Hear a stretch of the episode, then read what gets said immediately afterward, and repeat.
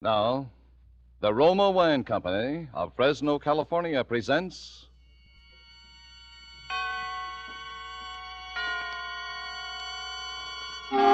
Suspense.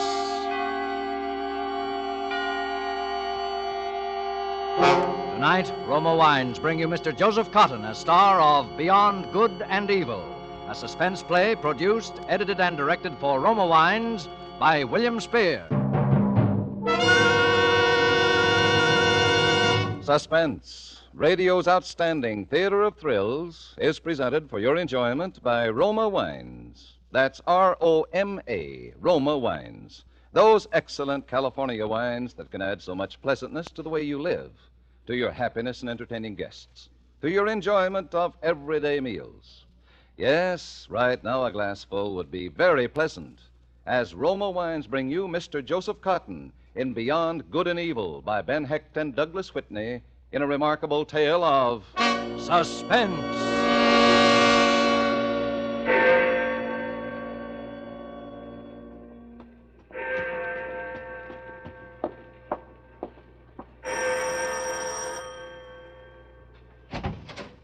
By Dr. Pierce, good evening.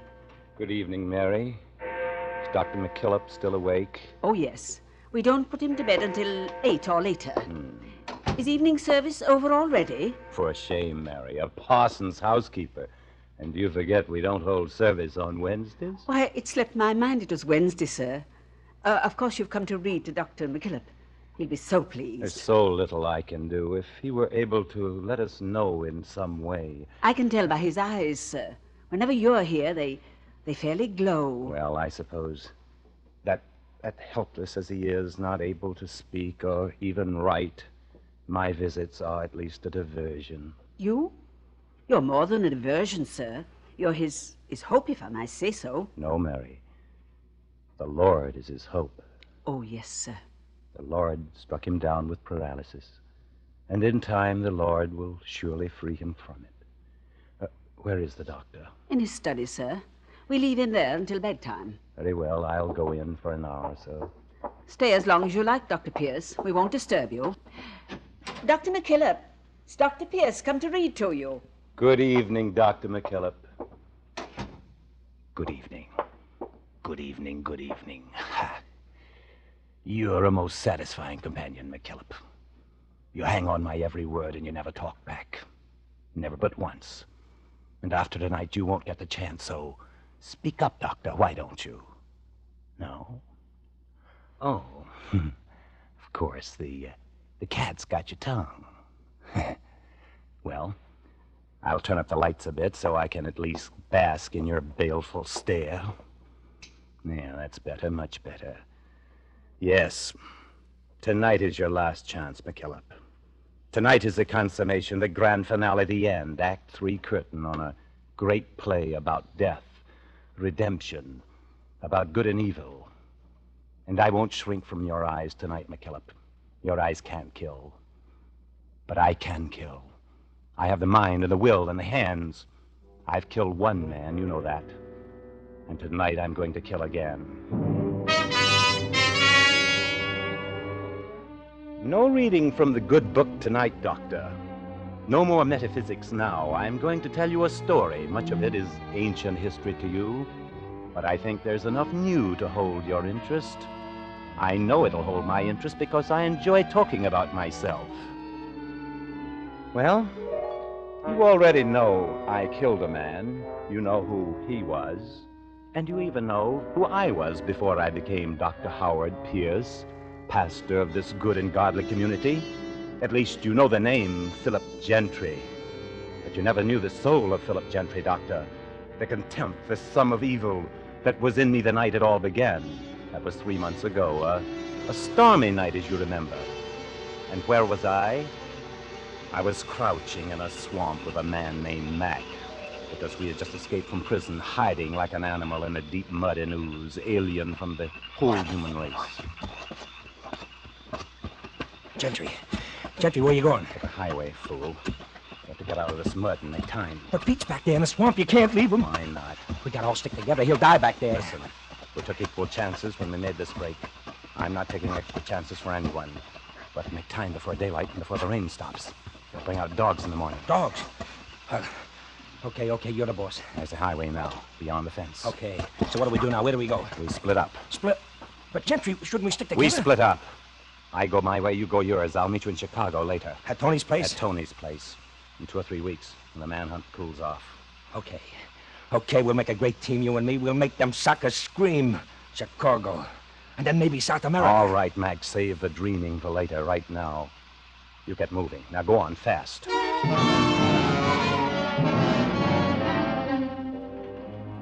He headed north. I walked a mile or more this way, south. And then I saw the car. It was parked close to the edge of the road, its headlight almost blacked out by the driving rain. And by the glow of the flashlight, I saw a man bending into the rain, struggling to change a tire. He was alone, so I walked up to him. Oh, oh, you startled me. I didn't expect to see anyone out so late. You picked a bad night for a flat. Yes, it's the second today. I'm going to be awfully late. Here, here, let me. Oh, no, no, but if, if you'd hold the light. sure. Come a long way? Yeah, from Detroit. I'm on my way to Carlton. I was supposed to get there this afternoon. That your home, Carlton? Well, it will be. I'm the new minister there. My name's Pierce. Oh, oh of, of course. I, I didn't notice you were a preacher. Do you know Carlton? Well, uh, pretty well. I'm taking over for old Dr. McKillop at Grace Church. Oh, yeah, I- yeah, I've heard of him. He's been in bad health, so I'm taking his place. My, this, this bolt is stubborn. I can't seem to get it. Here, here, let me try. No, no, no. I- I'll manage if I Uh, can uh, just. give me the wrench. No, really. Just hold the light. I said give me the wrench. well, all right. It's awfully good of you, but. Oh, wait. What are you doing? I need your car, Dr. Pierce. You're going to be even later than you thought. No, please. Please don't hit me. No. No. Help.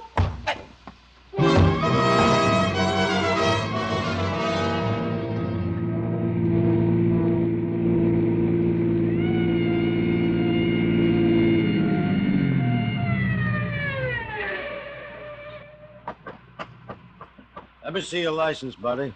My license. Oh, oh, yes, I, I, I, have it here, here, here, here it is. hmm Howard Pierce. Occupation. Oh, minister. I, I didn't notice. Yes, but what is it? Was I speeding? No, no, we were checking all cars on this road. There was a break at the state pen. Three men. Uh, they might come this way. Oh, I see. Oh, but I won't hold you any longer, Reverend. You, you're going far? No, to uh, Carlton. Oh, now I get it.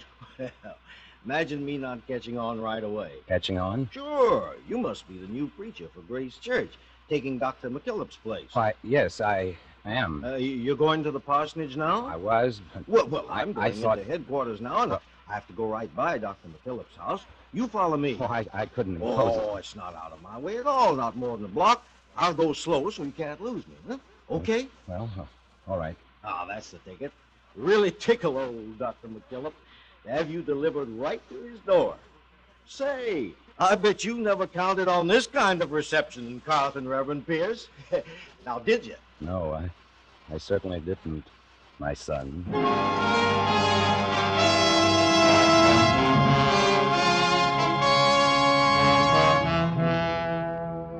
Suspense, Roma Wines are bringing you as star Mr. Joseph Cotten in Beyond Good and Evil by Ben Hecht and Douglas Whitney.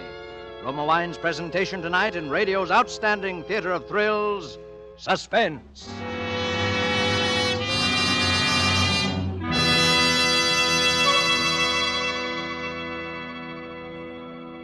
Here's a suggestion from the internationally renowned hostess Elsa Maxwell, who says this about smart and gracious hospitality.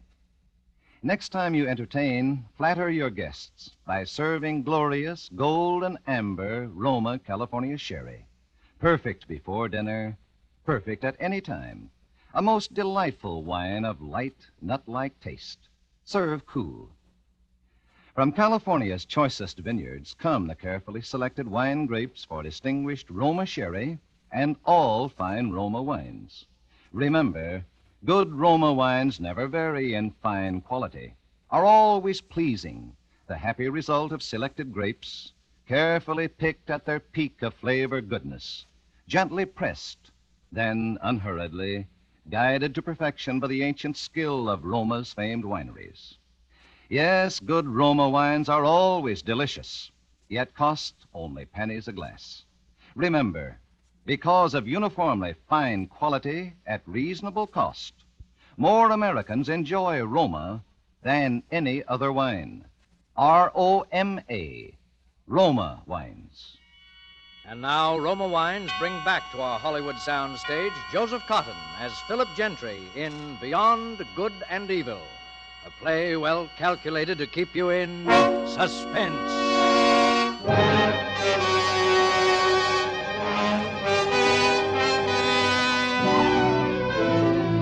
So that was it. My arrival in your dull, pleasant town of Carlton, remember? Officer Owens and your very beautiful daughter escorted me into your study. Father, Mr. Owens brought Dr. Pierce. Dr. Pierce, oh, come in, come in. Uh, you and Mr. Owen wait outside for a few minutes, Lucy. Yes. Okay. All right, Father. Sit over here, Dr. Pierce. I can't tell you how relieved I am to see you. I, uh, I'm, I'm relieved to finally be here, Dr. McKillop. Yes, well, I really couldn't bring myself to sleep tonight without first talking to you. You see, the situation's serious. Serious? My health, I'm a sick man. I've had one stroke, as you know. Oh, yes, yes, you wrote. Yes, well, I could have another one at any minute. The doctor says a worse one. And I feel it essential that the work of the parish is in firm hands. This parish needs a young man. Well, I hope to be of service. I've heard only good of you, Dr. Pierce. And you know, you're even younger than you looked. Than I looked. In the picture you sent, darker, too. Your hair. I'm afraid it wasn't a good likeness. I have the picture here somewhere on my desk with Uh, your letters. what did you want to talk to me about, Dr. McKillop? Oh, all the work of the parish. Oh, yes, yes, yes. Here's the photograph. It's. It's. Dr. Pierce. Is there something wrong, Dr. McKillop? It's not. Uh, who are you? This isn't your picture. Who are you? I don't think that would interest you, Dr. McKillop. Something's happened to Dr. Pierce. What did you do to him? You're. What do you think I did, Dr. McKillop? Oh. Go on, guess. Guess. Don't play with me, you sanctimonious fool. Speak up. Speak. Uh, Oh, brother, don't tell me. Don't tell me you've had a stroke. You you can't speak. Is that it? Well, I'll find out. I'll take that picture, Dr. McKillop. Now, if you don't mind. Dr. Pierce, we thought Uh, we yes, heard- Miss Lucy, something's happened to your father. We were talking, and all of a sudden. Say, he's sick. Uh, I'll call the doctor, Miss Lucy. Yes, please, Mr. Owen. Is it's it? another stroke. He can't speak. Apparently, can't move. Oh, Father. Father, what can we do? We'll have to wait for the doctor. Maybe even then. I know. The doctor said he could be paralyzed for months, years, but he mustn't die. No, no, I'm sure the Lord will spare him if we have faith. Yes. Look. Look, he can hear us. See his eyes. I see. It's a blessing you got here tonight, Dr. Pierce. A blessing. You are going to stay. Well, I. Oh, but uh, you must. Well, I wasn't sure, but since this has happened to your father, yes, I'll stay. I hope I prove worthy.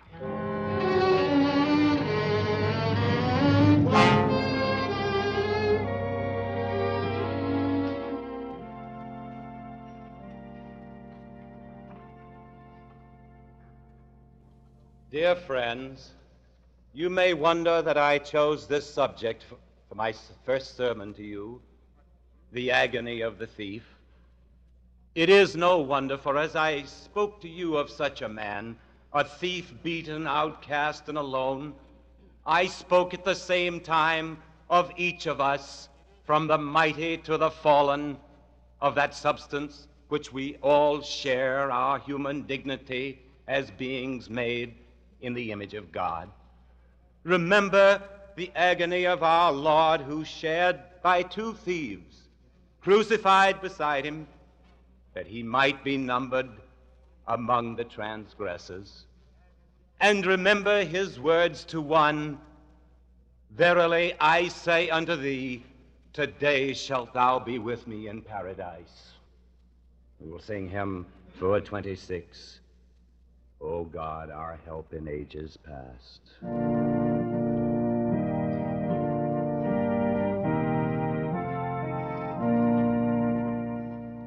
My first sermon, Dr. McKillop, and it was duck soup for me. You couldn't understand how such a thing could be done without faith. Well, you didn't know I'd been a lawyer. I've done a lot without Faith McKillop. It doesn't take such a holy man to care for your sheep. From the first day until now, I've been the ideal parson, even the day I got that call from young Hubbard. Yes, I played the part. Oh, I, I forget that this is all news to you. You you didn't know about that, about the conversation I had with young Hubbard in the study of the church. Dr. Pierce? Yeah? I uh, I missed your first service Sunday, Doctor. Hmm. I thought I ought to pay you a call. Well, I'm glad you did. Sit down. Oh, thank you. Uh, my name's Hubbard. I work at the bank, First National. I'm chief teller. That's a very responsible job for a young man. Oh, I don't know. I suppose it is, but well, I don't have much more responsibility than the other tellers, except at the end of the month. Then it's a strain. The end of the month? Well, sure. Well, that's when I. Well, you know, I've never told anyone about this, so even with you. Oh, Mr. Hubbard, it's confidential. I... Oh, naturally, not so far as you're concerned, Dr. Pierce. You see, the 30th of the month, we move all our deposits to the Federal Reserve Bank. $50,000 or more. Hmm. Well, you can see how I wouldn't want some people to know that. You mean you take the deposits uh, alone? Oh, no, that'd be even worse than it is. Uh, there's an armored truck comes to take the money. Comes by around 9.30 at night. But I'm alone in the bank until it gets there. Mm-hmm. Well, sometimes when I'm sitting there at my desk, I, I think how easy it would be. Hmm. All someone would have to do is shoot me through the glass door. You see what I mean?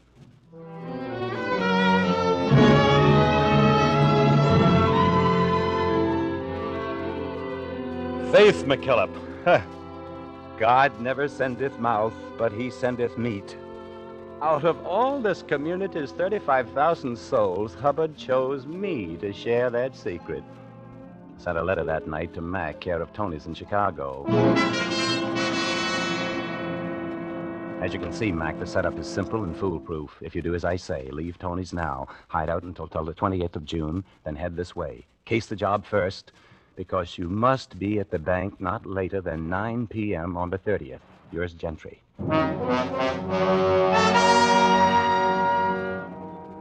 That meant two months to wait. Two months until the death of young Hubbard. Two months until I had $50,000 and a clear getaway. Two months until tonight. Two pleasant months to play a saintly part, warmed by adulation, warmed by love, because even you could see what was happening to your daughter, your very beautiful daughter, Lucy. Dr. Pierce, do you ever think of anything besides your work? I don't know, Lucy. What sort of things? Well, do you ever think of yourself? Of a full life for yourself? Why, of course. That's why I work. My work gives me a full life. Ah, you don't know what I mean. Yes, I think I do. You see, I have to tell you, even if you don't want to hear. Uh, Lucy, my dear. I have to tell you that I love you, Howard. I know I can't expect that to mean much to you. It means a great deal. Not enough. Lucy, dear, you told me once that you were engaged to someone. Yes, I'm I'm supposed to be. Tom's all right, but he's little and unimportant and afraid. He's afraid to dare anything, to do anything. He's meek. The meek shall inherit the earth. You don't believe that, Howard Pierce. Even if you are a parson, you don't believe it. What do I believe, Lucy? I don't know exactly. But when I first saw you, I knew that you were like me. You have boldness and strength. You, you, you have an inward feeling about life.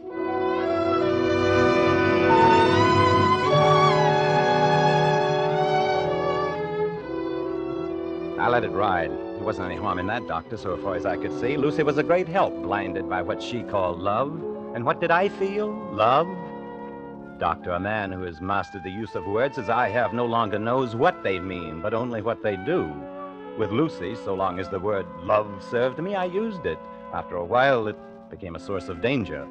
That was last week, Wednesday, when I came in the evening to read to you. Howard. Howard, the most wonderful news. Guess. How can I guess? Don't you know? The most wonderful thing that could ever happen to No, us. what's that, Lucy? Well, I've never breathed a word to Father about us because you asked me not to. Uh-huh. Not until he can talk to us and give his Oh, blessing. Lucy, you didn't. No, no, not yet. But the doctor was here today, and he told me Father will speak again hmm. soon, any day now. No, no. He doesn't know why he hasn't already. Isn't that wonderful? Uh, yes, yes, it is. Ho- Howard, what's the matter? Nothing's the matter. But there is. I can see that No, you. uh, sit down, Lucy. All right, Howard. I was going to tell you before, my dear. You see, well, I can't marry you, not ever. You can't. please, you mustn't ask me why. It doesn't matter why. Do you understand? It's because you don't love me. If you have to believe that, all right, only you must go on and live your life as though you never met me. As though I never met you. Do you know what that means? Whatever it means. It means I'll marry Tom.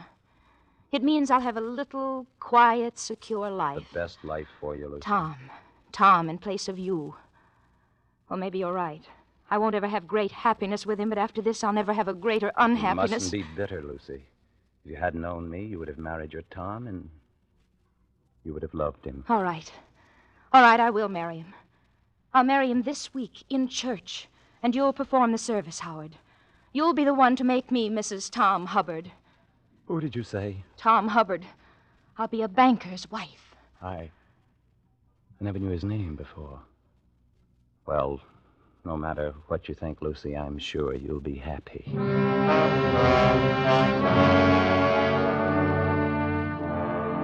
Don't ask me why I didn't kill you, Dr. McKillop, when I heard that you might speak now and at any time.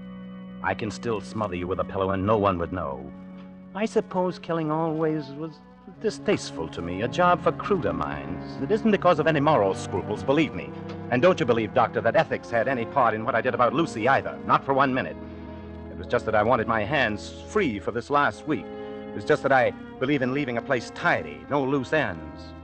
If it happens that my neat habits turn in a good deed now and then, that doesn't make me a Boy Scout. After all, if, if I were a higher being like you, I, I might be upset by thinking of such things as, uh, uh, oh, killing Lucy's husband tonight, Tom Hubbard, as he sits at his desk at the bank. Here it is, the 30th, and I've got a very important date in half an hour. Well, Doctor, did that interest you? Now that you know the real Philip Gentry, do you understand? I doubt it. I doubt if you, with your good book and your hymnal, your years of tending the good sheep in the rich green pastures here, could ever understand one tenth of what a man like me feels and is. It doesn't matter. I don't need your understanding. Good night, Doctor, and sleep well. Good night, Dr. Pierce. Will you drop in tomorrow? Tomorrow? Well, we'll we'll see about tomorrow. We'll see.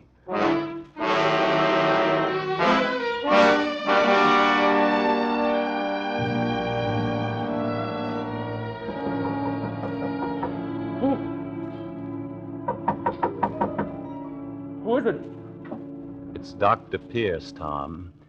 Let me in. Oh, doctor. Just a minute. I, I wanted to make sure. You, you see, this is the night when the truck's supposed Yes, to come I. I remembered. That's how I knew where to find you, Tom.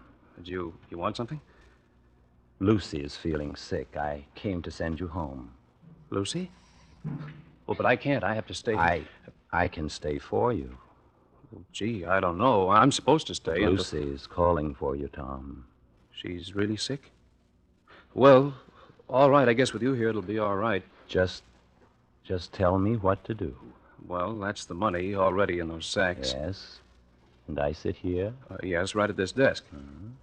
Well, gee, I don't know what the directors will think. Run along now, Tom. They'll never know why. Even if someone walks by from the outside, they'll never know if it's you or me sitting here.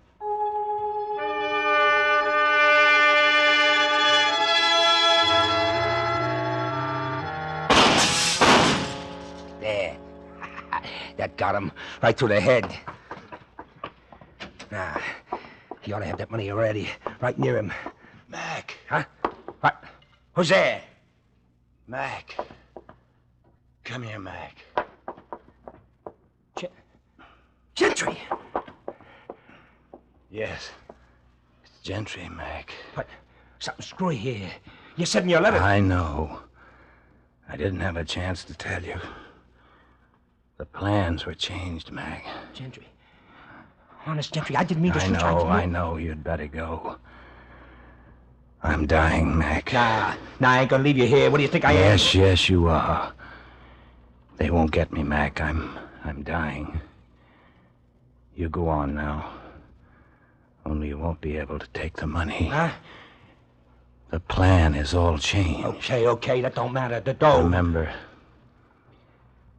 Remember me when thou comest into thy kingdom. What? What are you talking about? That's from the Bible, Mac. You wouldn't know it, I guess. It's from the Bible. It was said by a thief.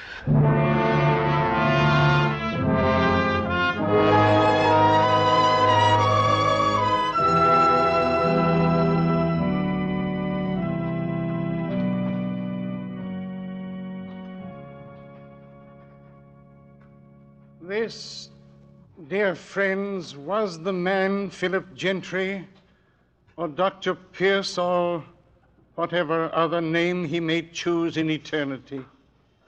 The man whom we bury today. That night when he stood above my bed, pouring defiance and bitterness into my ears, thinking that I was paralyzed, I could both speak and write. My paralysis had been gone for many days, but I did not speak because I knew what Philip Gentry would do, what he had to do. I knew what he denied that to accomplish work as he had in God's vineyard, a man must have faith, even though he denied that faith. That is why, in spite of all, he protected my daughter's happiness. That is why he could not kill me. For the work he did here had molded him, in spite of himself, into a man who was truly a servant of God. To such a man, our Lord would say, Verily, I say unto you, today shalt thou be with me in paradise.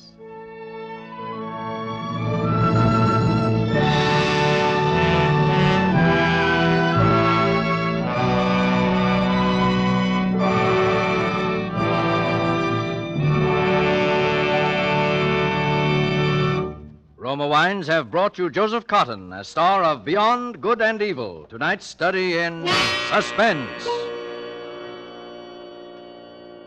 This is Truman Bradley for Roma Wines, the sponsor of Suspense. Autumn makes me think of ducks on the wing, says famed hostess Elsa Maxwell, and ducks make me think of Roma, California Burgundy. Roma Burgundy because it's a robust wine for a robust time of the year. So delicious with the savory foods of fall ducks, stew, beef, or spaghetti. I find Roma Burgundy, served cool, makes food so much more enjoyable. Try Roma Burgundy with dinner tomorrow. You'll enjoy the tart piquancy and fruity taste of this vintner's masterpiece. Yes, like all Roma wines, this is wine at its best in uniform quality. For Manhattan Magic or a perfect martini, use Roma Vermouth, the better vermouth that makes better cocktails. Made and bottled in sunny California. Enjoy Roma wines of fine quality every day. Now featured at new low prices by leading wine merchants everywhere. Joseph Cotten appeared through the courtesy of David O. Selznick, producer of Alfred Hitchcock's Spellbound. Next Thursday, you will hear Mr. Henry Fonda as star of Suspense, radio's outstanding theater of thrills. Presented by Roma Wines, R O M A, made in California for enjoyment throughout the world.